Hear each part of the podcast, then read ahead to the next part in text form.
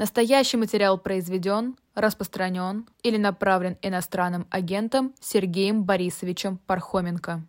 Добрый день, дорогие друзья, здравствуйте. У микрофона Маша Майерс, это YouTube-канал «Живой гвоздь», и э, совсем скоро, прямо сейчас, начинается программа «Особое мнение». Гость, журналист Сергей Пархоменко. Сергей, здравствуйте. Здравствуйте, очень рад. Да, приходите, пожалуйста, в наш канал на YouTube, пишите комментарии, ставьте лайки, не забывайте подписываться на официальный канал «Живой гвоздь» и обратите внимание на э, телеграм-канал э, магазина «Дилетант» и сайт shop.diletant.media. Вот прямо сейчас я нахожусь здесь, вот поэтому я иногда опускаю взгляд, чтобы посмотреть в экран мобильного телефона. Хочу вам сказать о том, что э, на продажу выставлено уникальное издание, которое называется идеи о справедливости, шариат и культурные изменения в русском Туркестане автора Паула Сартори. И эта книга рассказывает о опыте нахождения в составе Российской империи, который оказал огромное влияние на правовое сознание юридические практики мусульман Средней Азии. Автор стремится подвергнуть пересмотру доминирующей в современной историографии взгляды на колониальную историю региона в целом и историю права в Средней Азии в частности. Книга стоит 1900 рублей, продается она с печатью дилетанта. Это эксклюзив на сайте shop.diletant.media. Итак, особое мнение журналиста Сергея Пархоменко. Сергей Борисович, если позволите, я начну с Владимира Путина. А, который, в общем, ничего нового не сказал, но в очередной раз сказал.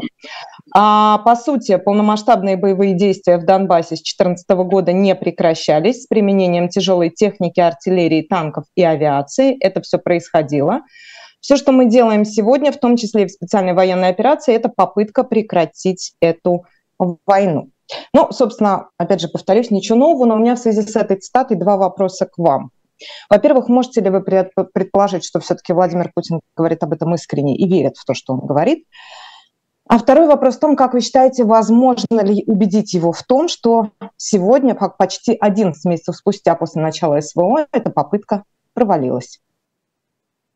Мы все прекрасно помним, что э, вот эта идея, что то, что происходит в Украине, вот эта агрессия против Украины э, является там попыткой не начать войну, а закончить ее и так далее. Это одна из э, таких э, базовых пропагандистских идей, с помощью которой э, российское руководство, собственно, объясняло эту самую свою агрессию. А, это ложь. Точка. В общем, все, что нужно знать про это заявление, э, в общем-то, это э, то, что оно является лживым. Потому что мы хорошо с вами помним, у нас с вами еще не отшибла память, мы помним, что происходило в 2014 году. Мы помним абсолютно ничем не мотивированную агрессию России сначала в Крыму, а потом э, и в целом ряде украинских регионов. Надо сказать, что замах был гораздо пошире. Э, затея заключалась в том, чтобы и Харьков попал в эту, э, так сказать, зону боевых действий. Э, и э, тогда это называлось Днепропетровском еще, а не Днепром, и Одесса, а вот и Луганск, и Донецк. Ну вот получилось только в двух местах. А как это проделывалось, слава богу, есть достаточное количество информации, есть даже подробные, многословные, чистосердечные признания людей, которые это, собственно, проделывали. Ну, например, есть знаменитое интервью э, Игоря Гиркина, где он объясняет, как он с группой бандитов и наемников зашел э, в Донецкую область и начал там войну. Он подробно это описывает. Это было его интервью, данное газете «Завтра». Оно до сих пор висит, висит на своем месте. Любой желающий может его нагуглить и прочесть. И никто даже не собирается его скрывать. Есть много и э, других прямых свидетельств, признаний на эту тему. Есть косвенные подтверждения, разнообразные улики, перехваты, наблюдения, фотосъемки и чего только нет. Россия начала эту войну в Донбассе. Действительно начала не в 22 году, а в 2014. Это единственный правдивый элемент в этом заявлении, что война была начата именно тогда. Э, этой войны там не было. Э, никаких предпосылок к этой войне не было. Никакого гражданского конфликта там не было. Никто никогда не пытался там э, вести никаких боевых действий. Донецк был процветающим городом, одним из богатейших в Украине. Э, буквально э, за пару лет до этого он был одним из городов, где происходил чемпионат Европы по футболу. Там был один из крупнейших футбольных стадионов. Там был один из сильнейших украинских, вообще европейских футбольных клубов. Там был крупный аэропорт. Там было громадное количество всякой хорошо работающей индустрии, всяких предприятий. Это был город, в котором ничто не напоминало и ничто не свидетельствовало о том, что там вдруг может начаться какая-то война. Российские наемники и бандиты пришли туда и начали там эту войну и продолжали ее. И чрезвычайно, э, э, наверное, были удивлены, что э, Украина не готова с этим хладнокровно смириться. И что Украина пытается вернуть себе контроль над этими территориями, надо сказать, которые даже никто никогда не оспаривал. Даже в течение этой войны, начиная с 2014 года, все действия России, дипломатические, политические и так далее, Э, были построены на признании того, что это украинский регион, в котором вот происходят какие-то удивительные события, и не очень понятно, э, откуда там какие-то странные вооруженные силы, э, которые, в общем, являются их там нетами. Потому что их там нет, нас там нет, все это куплено в военторге, как мы помним. Гуманитарные конвои, которые почти каждый день заходили туда, в, на эту территорию, и были Э, снаряжены и отправлены российским Министерством обороны, разумеется, кратно доказано, что прежде всего они везли топливо, э, при помощи которого там передвигалась военная техника на стороне вот этих, э, ну, назовем их так, сепаратистских войск, а на самом деле бандитов и наемников. Туда везли боеприпасы, туда везли живую силу, туда везли оружие, туда везли все, что необходимо для войны. И эта война продолжалась только потому и только на том, что Россия продолжала эту войну поддерживать и подогревать. Было совершенно очевидно, что в тот день, когда российское снабжение прекратится, в тот день, когда Россия прекратит завозить туда людей, завозить туда вообще все, что необходимо для войны, в этот момент эта война остановится. Но Россия продолжала это, потому что тогда существовала такая идея, что надо, так сказать, мучить Украину при помощи этих двух регионов.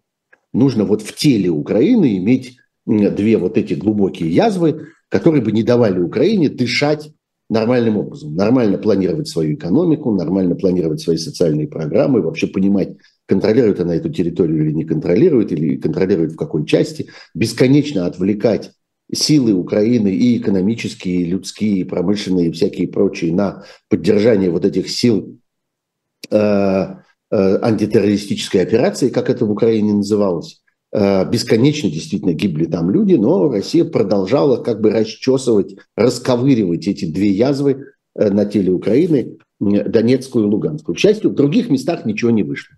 В э, Днепропетровской области не получилось, в Харьковской области не получилось, в Одесской области не получилось, хотя очень старались занести и туда эту заразу, но не произошло.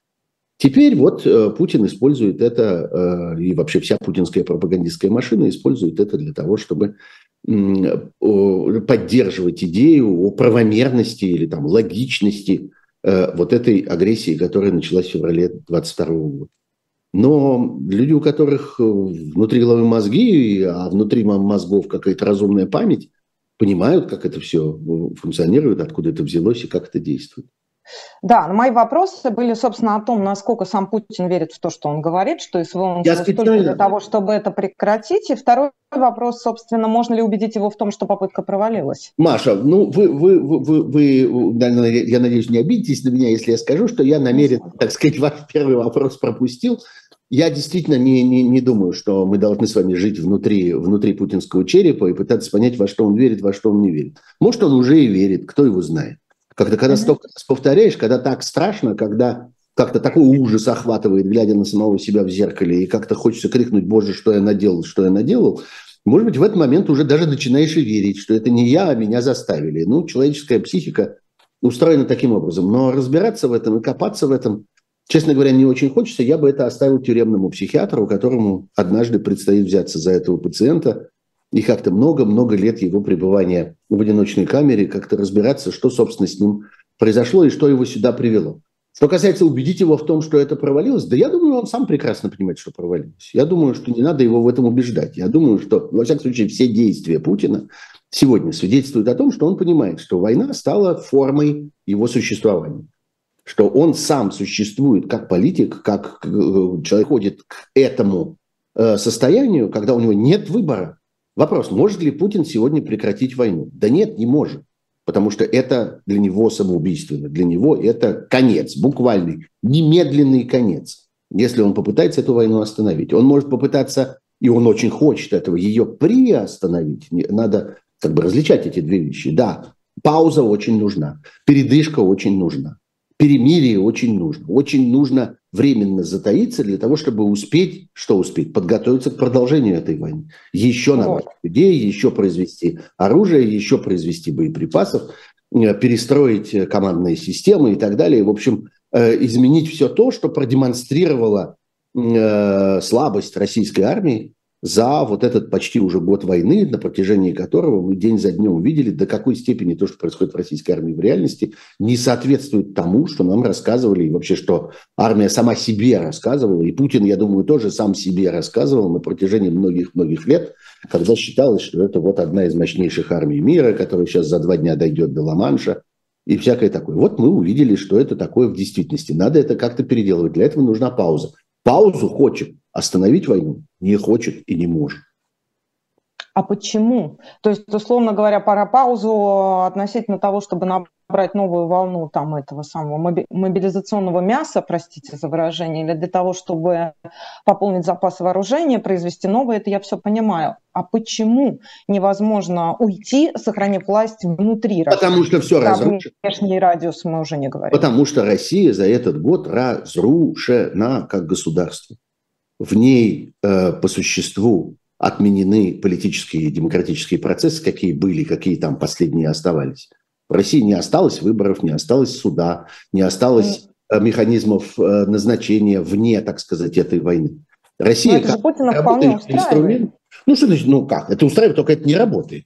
Ну, в 2020 году работало, мы, в 2021 вот есть году один, работало. Есть один элемент, есть один элемент, который, э, на мой взгляд, наиболее, так сказать, демонстративен в этом смысле.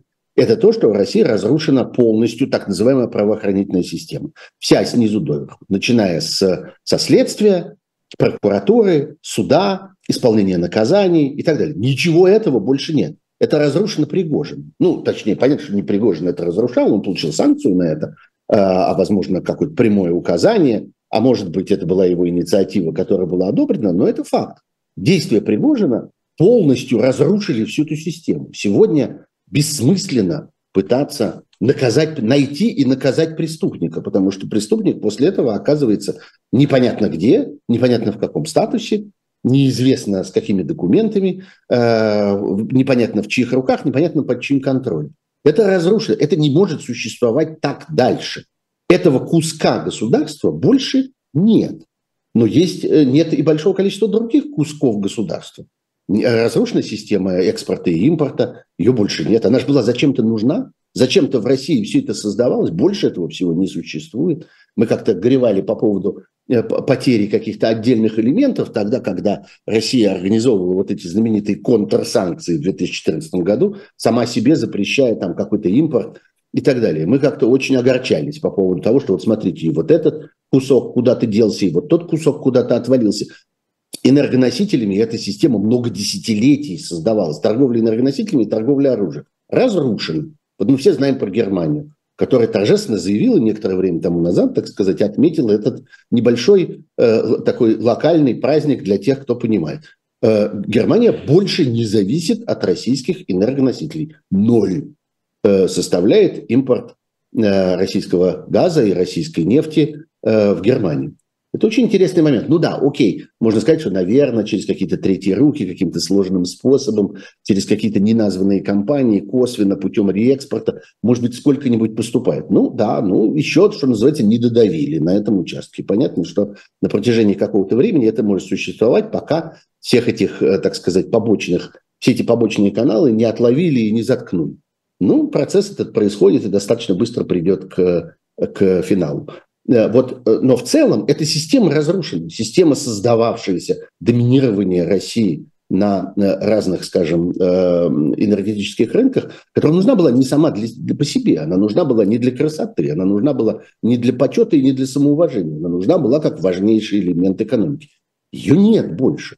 И огромного количества всякого прочего больше нет. Сгорело, так сказать, в горниле войны.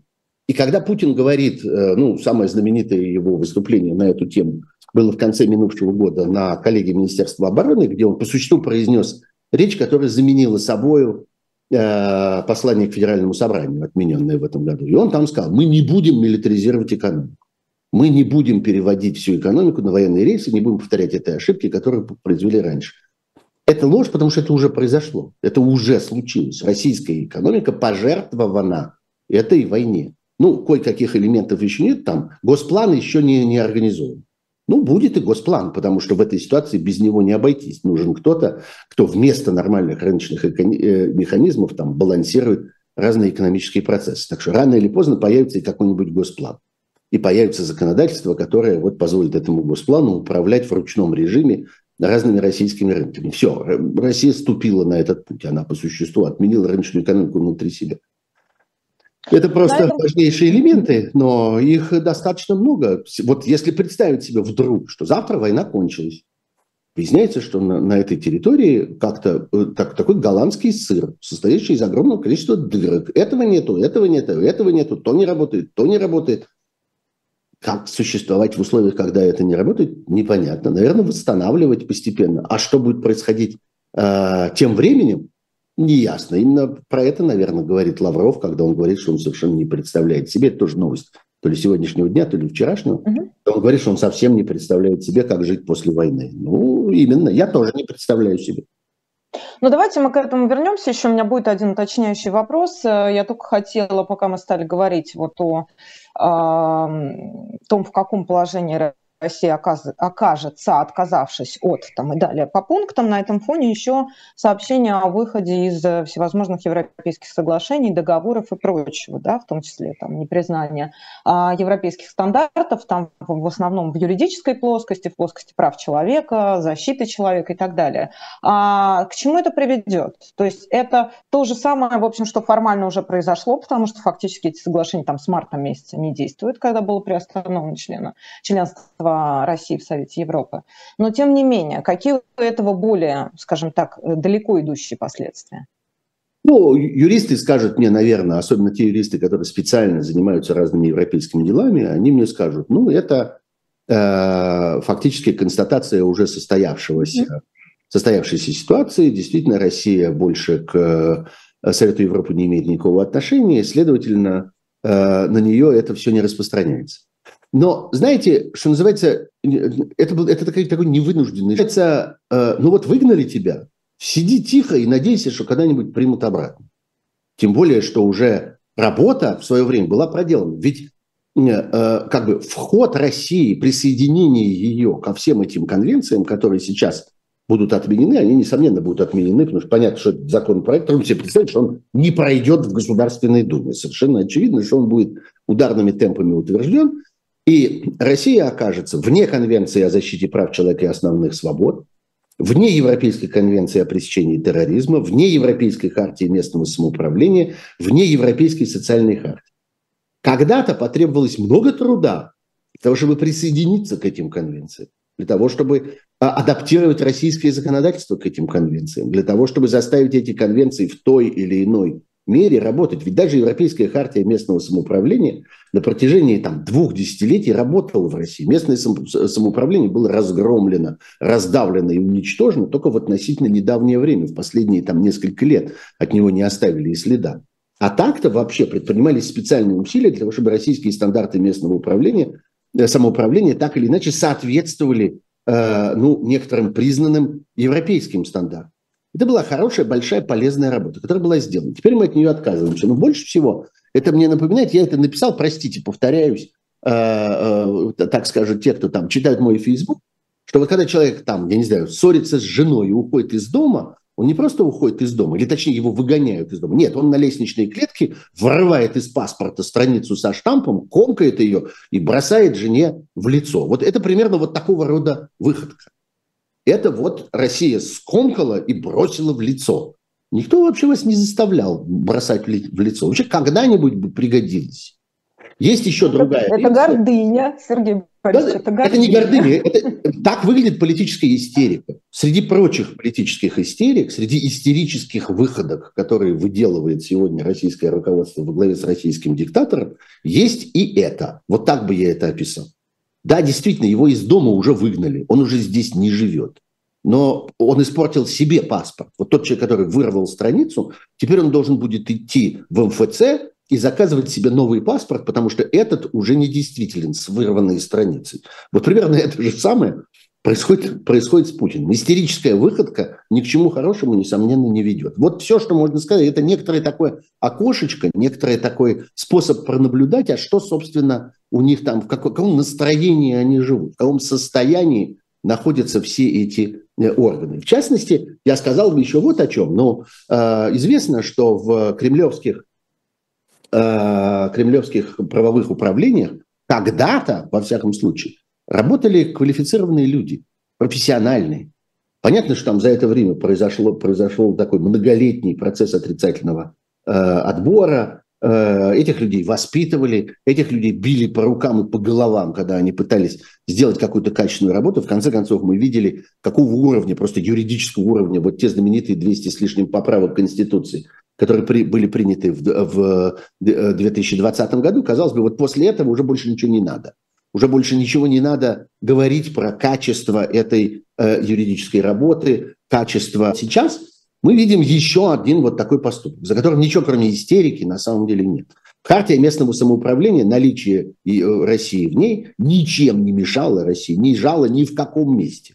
И конвенция о пресечении терроризма никаким образом не могла бы России повредить. Но надо истерически из этого, из этого всего выйти. Есть еще один, одно соображение, которое обычно высказывают, когда речь идет вот о документах, связанных там с Евросоюзом, вообще с Европой, и с тем, как Россия э, к ним сегодня относится, что это, дескать, подготовка к возвращению смертной казни. Я к этому ужасному факту Э, не отношусь э, в данном случае серьезно, потому что мне кажется, что никакой подготовки не нужно. Мне кажется, что Россия, собственно, вернула смертную казнь, и на наших глазах эту смертную казнь применяет самыми невероятными и изощренными способами, начиная от бессудных расправ, которые демонстративно перед видеокамерами на глазах у всей страны проделывают всякие структуры типа э, э, структур во главе с э, с Рамзаном Кадыровым и с Евгением Пригожным. Они очень гордятся своим правом и своей возможностью осуществлять смертные казни, причем самые изощренные, самые, самыми какими-то варварскими способами. А кроме того, мы видим вот эти массовые казни, которые осуществляет Россия в Украине. То, что произошло вот сейчас в Днепре. Э, то, что вот эта гибель людей э, под этим обвалившимся домом. Это что такое? Это смертная казнь вынесенная Россией вот таким рандомным, случайным образом, неизвестными, неизвестным ей людям, э, которыми Россия решила пожертвовать во имя этой войны. Вот она обрекла этих людей на смерть, как-то выписала им смертную казнь таким вот способом. Хотите, относитесь к этому так. Поэтому никакой подготовки не нужно. Я уверен, что э, э, смертная казнь в России уже вернулась. Вернулась сначала в армии и в этих квазиармейских структурах, всех вот этих наемнических, бандитских структурах, где это практикуется бесконечно, ну, а потребуется э, устроить это где-то глубоко в тылу, ну, устроят. Ничего разрешения им больше не нужно, и никаким способом они э, как бы адаптировать к этому свое законодательство не хотят. Дорогие друзья, я напомню, что у нас в гостях э, журналист Сергей Пархоменко. Это программа «Особое мнение» на YouTube-канале «Живой гвоздь». Сейчас мы сделаем небольшую паузу и через минуту к вам вернемся.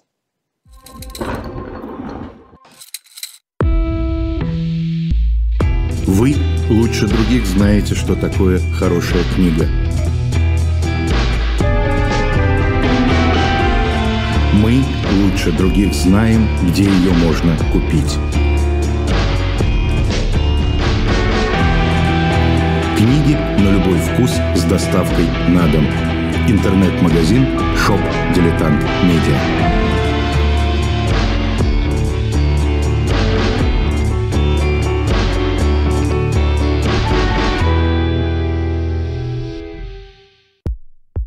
У нас есть парадоксальная ситуация. Это не просто. Потому что останется в истории. Ну, Владимир Борисович, вы прям как ребенок. У вас есть лучшие средства обороны? Нету.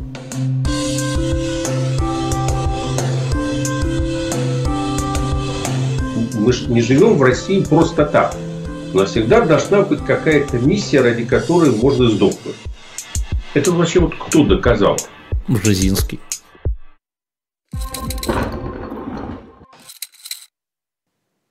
Мы продолжаем. У микрофона Маша Майерс, это YouTube-канал «Живой гвоздь», и вы слушаете особое мнение журналиста Сергея Пархоменко. А, я обещала вернуться, прежде чем мы к следующим темам перейдем, я обещала вернуться к вопросу о том, может ли Россия существовать вот вне рамок там, европейских соглашений и вообще вне международного сообщества. Как вы помните, Владимир Путин называл крушение СССР крупнейшей геополитической катастрофы 20 века, да, и его в этом смысле настроения, связанные с возрождением в определенном смысле Советского Союза в каком-то виде, да, они, в общем, а, не являются новостью ни для кого, кто следит за его а, риторикой ну, на протяжении последних лет 15, наверное.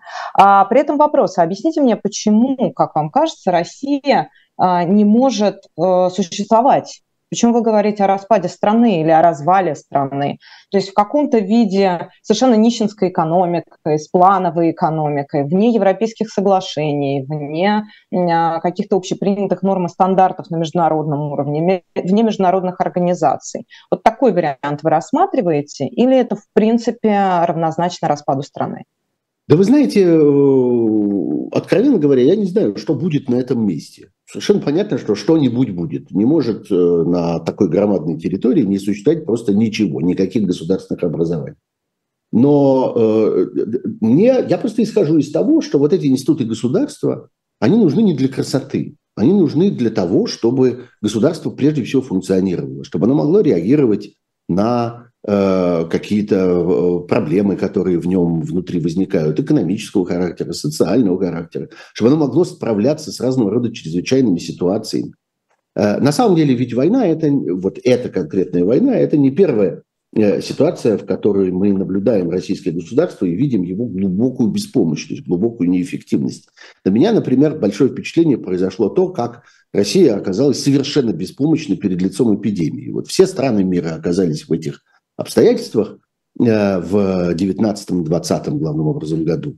И как-то с этим справлялась. Россия оказалась во, во всем мире, в мировом разрезе одной из самых отсталых, самых нелепых, самых неэффективных стран, которая в какой-то момент просто махнула рукой на массовые смерти своего населения и начала объяснять, что как-то нас это не касается, нас это не волнует, мы с этим бороться не будем. Если иметь в виду э, избыточную смертность, и э, там процент этой избыточной смертности к общей численности населения и так далее. Россия находилась на одном из самых ужасных мест. Она там с Перу боролась за лидерство в мире по этим показателям. Мы как немножко забыли про это на фоне войны.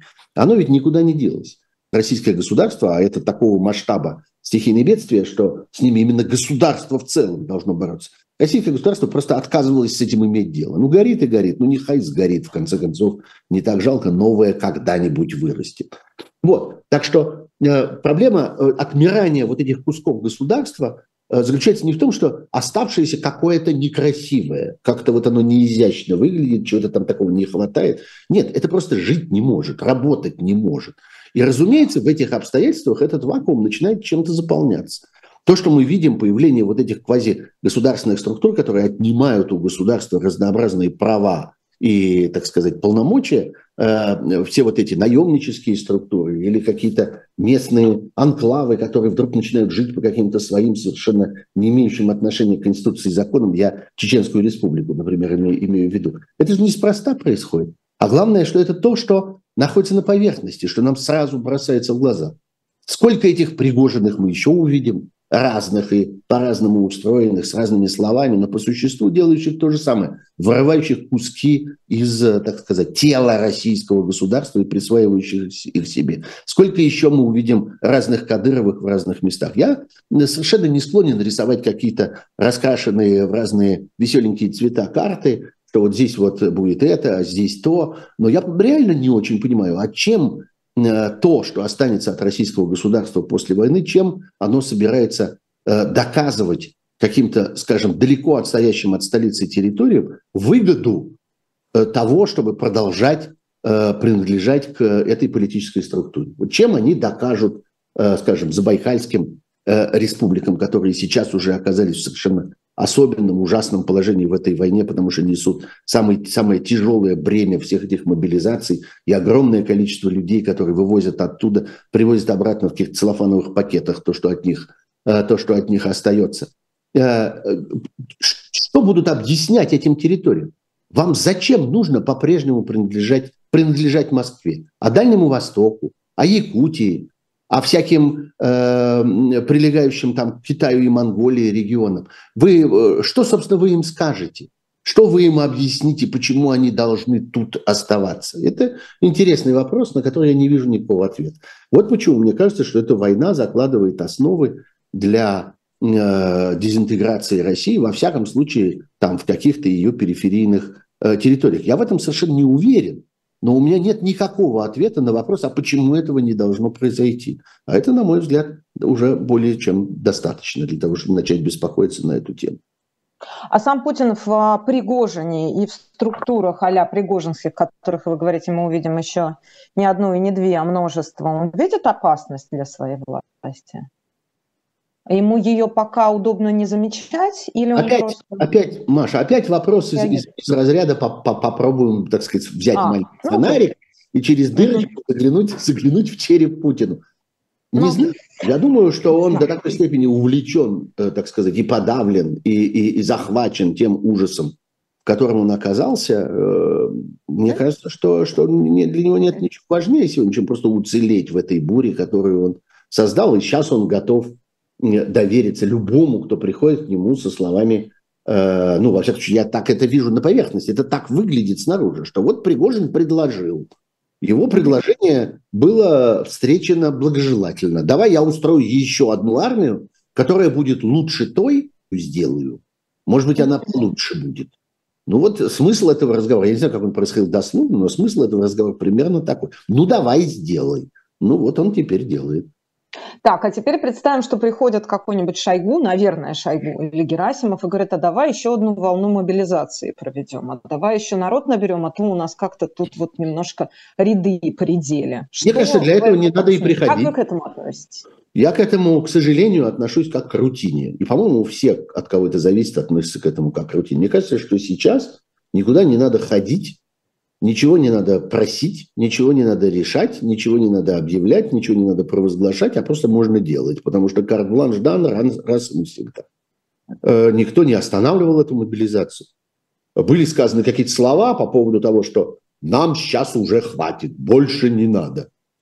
Ну, они же хозяева своим словам. Сам сказал, сам дал слово, сам взял слово, вот и все. А потом Поэтому, опять надо. Ну, а потом опять понадобилось. Ну, иди докажи, я, и главное, кому докажи, и главное, как докажи, и кто будет доказывать, что я не имею на это права. А вот, э, скажем так, э, отмена отсрочек, связанная не только там с многодетными отцами, но и с кандидатами наук, там, со всякими разными учеными мужами. Их это интересная вещь, да, это интересная вещь, она, я бы сказал, тоже как бы психологически интересна. Она показывает, э, вот как раз она позволяет заглянуть, так сказать, через дырочку в череп, и понять, что у этих людей в головах, вообще как они относятся к окружающей действительности. Ну, понятно, что интеллигент – враг. Вот этот шляпу надел и очки, и он, конечно, враг. Конечно, подозрительная личность, конечно, ничего хорошего от него ждать не нужно. Вот, это э, одно обстоятельство, которое в целом э, еще раз подтверждает отношение людей, которые управляют Россией, к тем, кто в этой России занимается по существу вообще самым главным. Ничего важнее, чем образование, ничего важнее, чем наука, чем развитие э, человеческой мысли, чем познание природы, чем создание новых технологий и так далее. Вообще ничего важнее нет для государства. Это давно определили те государства, которые хорошо развиваются.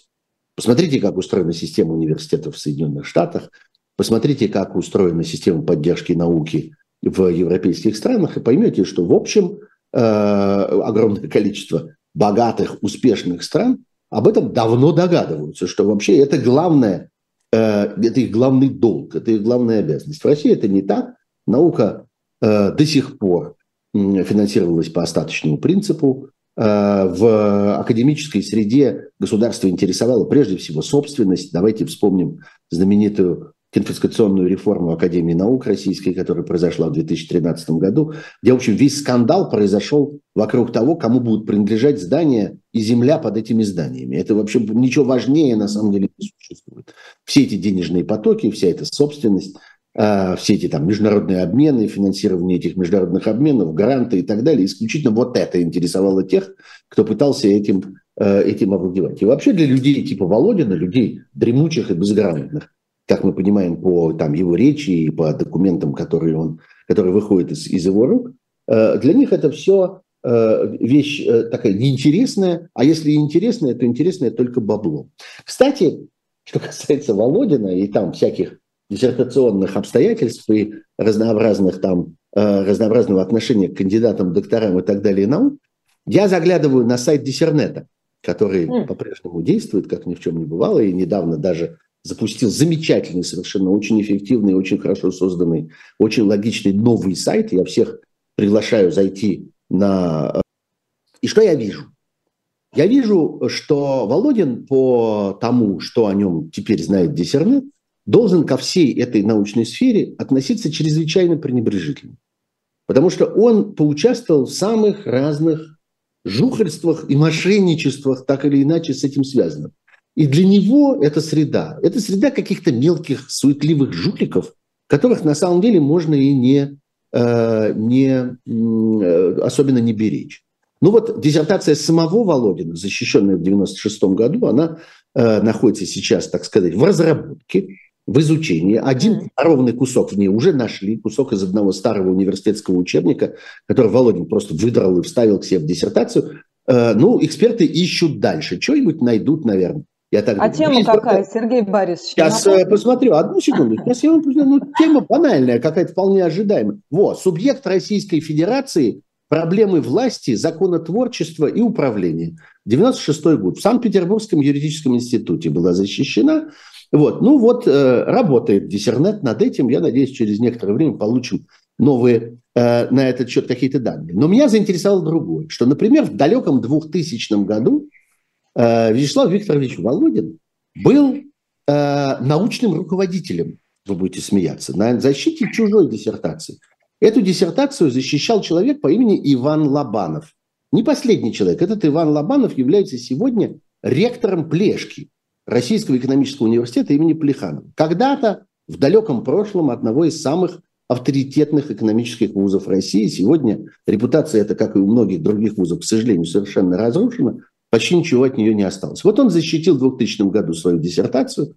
Научным руководителем у него был э, Володин. И эта диссертация совершенно ворована. Она сплошь вдоль и поперек состоит из громадных кусков текста, которые этот Иван Лобанов спер в разных других диссертациях. А Володин ему помогал. Потому что всякая вот такая мошенническая операция, она требует, так сказать, двух сторон. Того, кто покупает эту воровную диссертацию, и того, кто ее продает. Вот Володин в данном случае продавал. Он был на этой стороне. Он, так сказать, продавец краденого. А Иван Лобанов – скупщик, э, покупатель этого, этого краденого.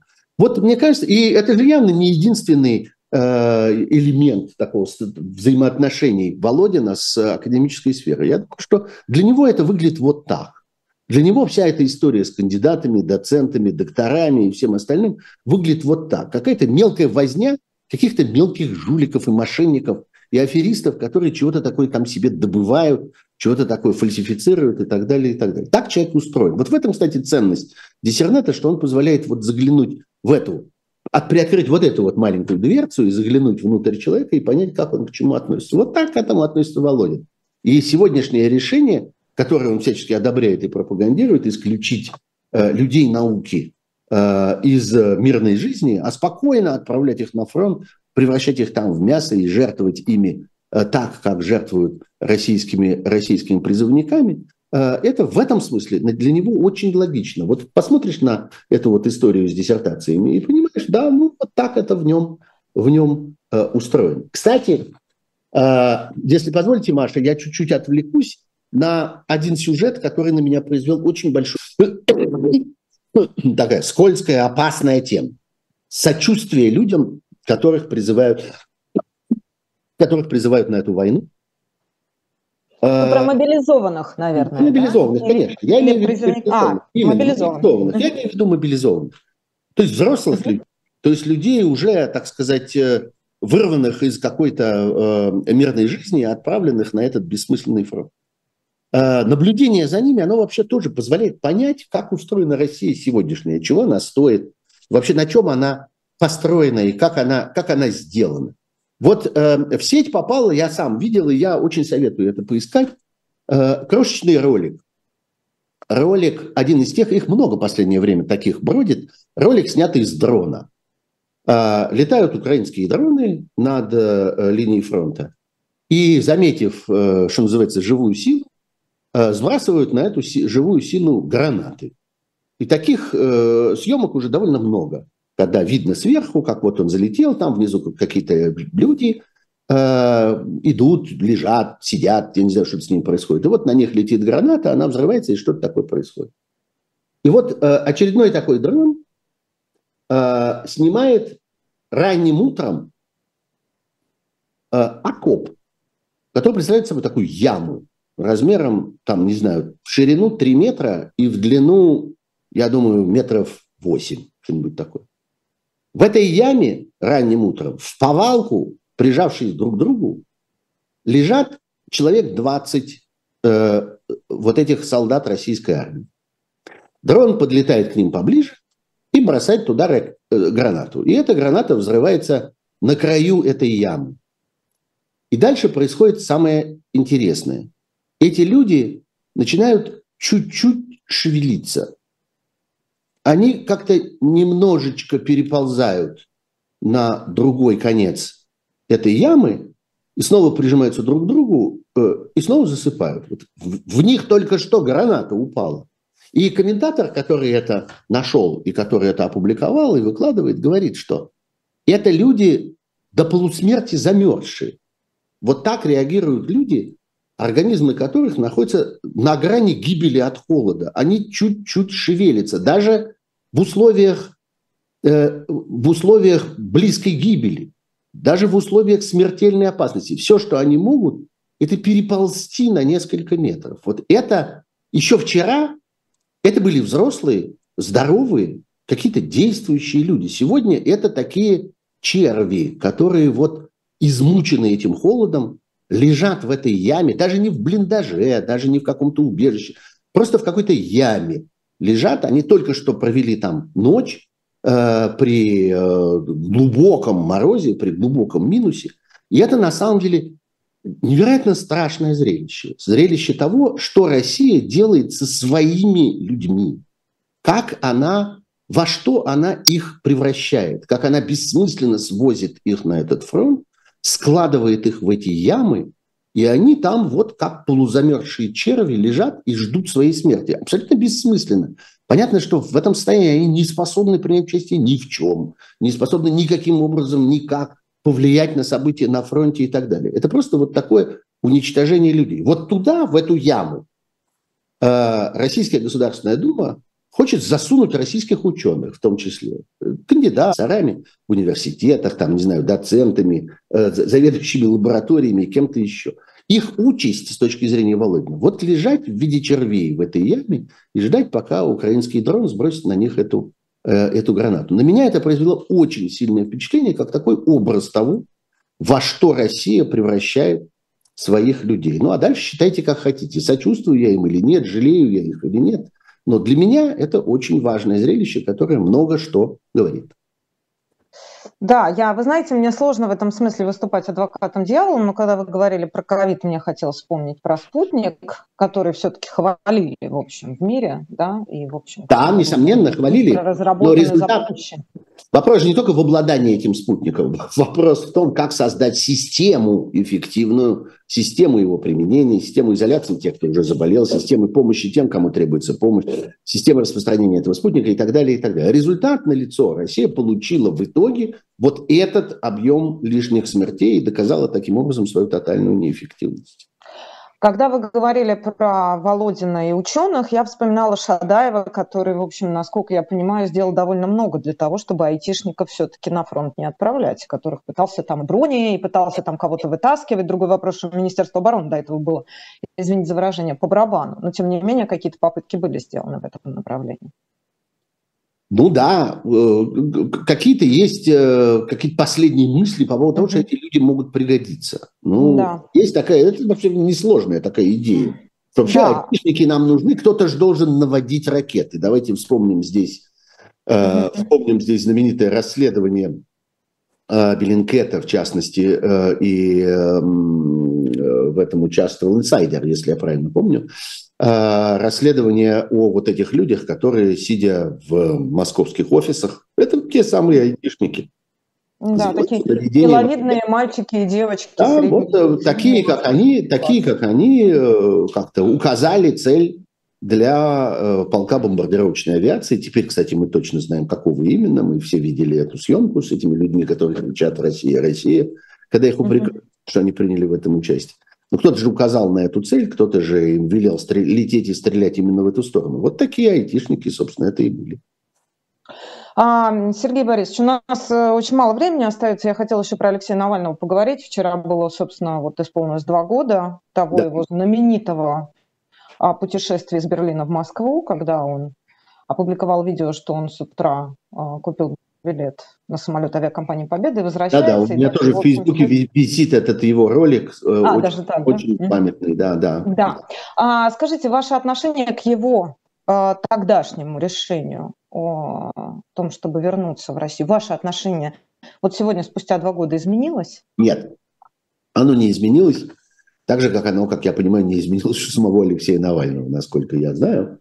Э, не было никаких иллюзий, это я просто знаю доподлинно, что не существовало никаких иллюзий относительно дальнейшего развития событий.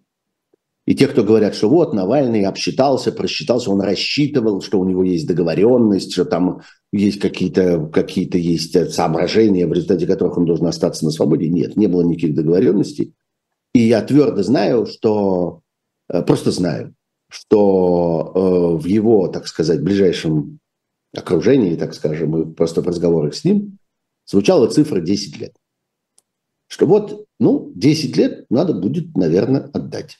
Ну, или что-нибудь вроде того. 10 лет. И вот эти 10 лет я, я это сам слышал, я это сам знаю, и это ужасно звучало уже тогда, и э, еще ужаснее это звучит сейчас, когда мы знаем, в каких условиях, в каких обстоятельствах, вообще как физически проходит этот срок, который, сколько ему там, может быть, действительно 10 лет. Но э, есть смысл у этого всего, есть, так сказать, э, объяснение, которое заключается в том, что, по всей видимости, для человека, который является политиком в современной России, это неизбежная часть профессиональной судьбы. Либо человек отказывается в целом от э, э, как, какого бы то ни было намерения оставаться, я бы сказал, в этой профессии. Как она не звучит, может быть, тривиально. И э, э, Навальный принимал решение о том, что нужно лететь в Москву. Он принимал решение о том, как ему обойтись со всем тем, что с ним произошло в течение его жизни. К этому моменту довольно многое уже произошло. Большая, так сказать, история его участия в э, политических событиях, включая выборы 2013 года, и кульминация этого отравление и то, как он чудом выжил, я думаю, что на человека это оказывает совершенно колоссальное психологическое влияние, вот это смерть и воскрешение, которое, собственно, с ним произошла. Он, так сказать, совсем плотную к этому приблизился. И я думаю, что он смотрит на свою жизнь иначе, чем он смотрел на нее до того. И вот ему нужно было самому себе сказать, значит, вот это все, что с нами было, мы это все выбрасываем, мы это все объявляем законченным неудавшимся проектом, мы этот проект закрываем и занимаемся дальше чем-то другим. Ну, в конце концов, в мире есть много прекрасных профессий. Вот однажды, незадолго до того, как, э, собственно, это решение состоялось, э, Алексей Навальный позвонил мне по одному из мессенджеров и попросил рассказать ему, как печь блины. Потому что вот он пытается их испечь уже второй раз, а что-то они у него не очень получаются. И нет ли у меня какого проверенного рецепта? Спрашивал он у меня. Я ему скажу, что я, к сожалению, совсем не специалист по блинам. Может, что другое могу ему рассказать, но в блинах я не очень. Окей, сказал пойду искать дальше. Вот, да, есть и такая профессия. Можно провести дальнейшую жизнь, совершенствуя себя в печенье блинов и, наверное, достигнуть больших успехов по этой части, может быть, даже стать профессионалом, может быть, даже получить мишленовскую звезду в своей блинной или еще что-нибудь вроде этого. Можно так. Но Навальный этого не захотел. Навальный сказал, нет, это все было, и я остаюсь этим профессионалом. Я остаюсь политиком в России, а это значит, что мне нужно пройти, видимо, и через это. И пошел. Пошел проходить. Я думаю, что примерно этот же, э, так сказать, э, э, эта же дилемма стояла и продолжает стоять перед Ильей Яшиным, э, перед Владимиром Карамурзой, э, перед депутатом Гориновым э, и еще перед целым рядом людей, которые осознанно сделали то, что они сделали, остались там, где они остались, потому что они хотят быть политиками в России. Есть другие люди, которые хотят чего-то другого и поступают как-то по-другому. Но это, по всей видимости, неизбежно. Знаете, можно считать это профессиональным заболеванием, таким, что вот, ну, вот в некоторых профессиях э, как-то проблемы э, начинаются с межпозвоночными дисками. И вот люди сидят, у них, значит, через некоторое время позвоночник искривляется. А у некоторых еще чего-нибудь, какая-нибудь неприятность случается. А у политиков профессиональное заболевание – сидеть в тюрьме. Вот такое. И они идут на эту профессию. Две минуты у нас. А, то есть экстраполировать я это могу на тех, кто остался, те в профессии. И в этом смысле, мне кажется, еще очень важно упомянуть Евгения Ройзмана. Тех, кто уехал, да, конечно. в общем, с, те, кто уехал с этой профессией, попрощались, несмотря на попытки там, в том числе, например, провести там а, митинги, демонстрации, шествия 24 февраля в, вне России, в других городах. Это не политическая акция. Правильно я вас слышала? Э, это, несомненно, политическая акция, но это, э, вот я бы сказал, такая лига. Ну, как-то можно играть в этой лиге, в политику. Лига, а, лига. Да, да, лига, да. Вот это, это такой дивизион, я бы сказал, э, зарубежный. Ну, Политик... такой третий, четвертый. Политиков в Испании. Ну, я политическую деятельность за пределами России не смогут в будущей России сыграть ту роль, которую смогут сыграть люди, которые продолжают, продолжают действовать внутри страны и э, продолжают рисковать вот э, таким образом. Э, вопрос в будущем, вопрос в том, что будет дальше с этими людьми. Я думаю, что Алексея Навального, который каждый день рискует своей жизнью, и каждое утро, просыпаясь, мы с вами как-то смотрим в новости, и среди прочего, что нас заставляет как-то содрогаться, еще и, и мысль о том, что а что с Навальным, и, и как-то ожив ли Навальный, что еще придумали для Навального. Это чудовищный прямой риск его жизни и здоровья. Но на фоне этого риска я бы сказал, что его политическое будущее выглядит очень серьезно, его политические возможности очень велики, его политический талант оттачивается и доказывается каждый день в том, что он делает в этих тяжелейших условиях, когда мы видим, что он и оттуда умудряется донести свое мнение по разным поводам, высказаться на разные важные темы, э, продемонстрировать свое мужество, свое, э, свои, свой интеллектуальный уровень, просто свой э, талант публициста, между прочим, талант э, оратора, да. потому что это еще и блестящие образцы ораторского искусства, то, что он делает и в судах, и в письменном виде, э, тогда, когда удается ему какие-то тексты через адвокатов передать для э, своих э, социальных медиа, э, мы видим, что э, у этого человека большое будущее и большие возможности. И я бы сказал, что война э, сделала это будущее э, более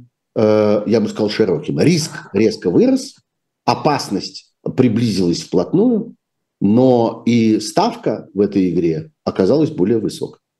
Война и тюрьма, да. Да, война Спасибо. и тюрьма. Война и тюрьма. Да. Спасибо большое. Это особое мнение журналиста Сергея. Пахоменко. Меня зовут Маша Майер.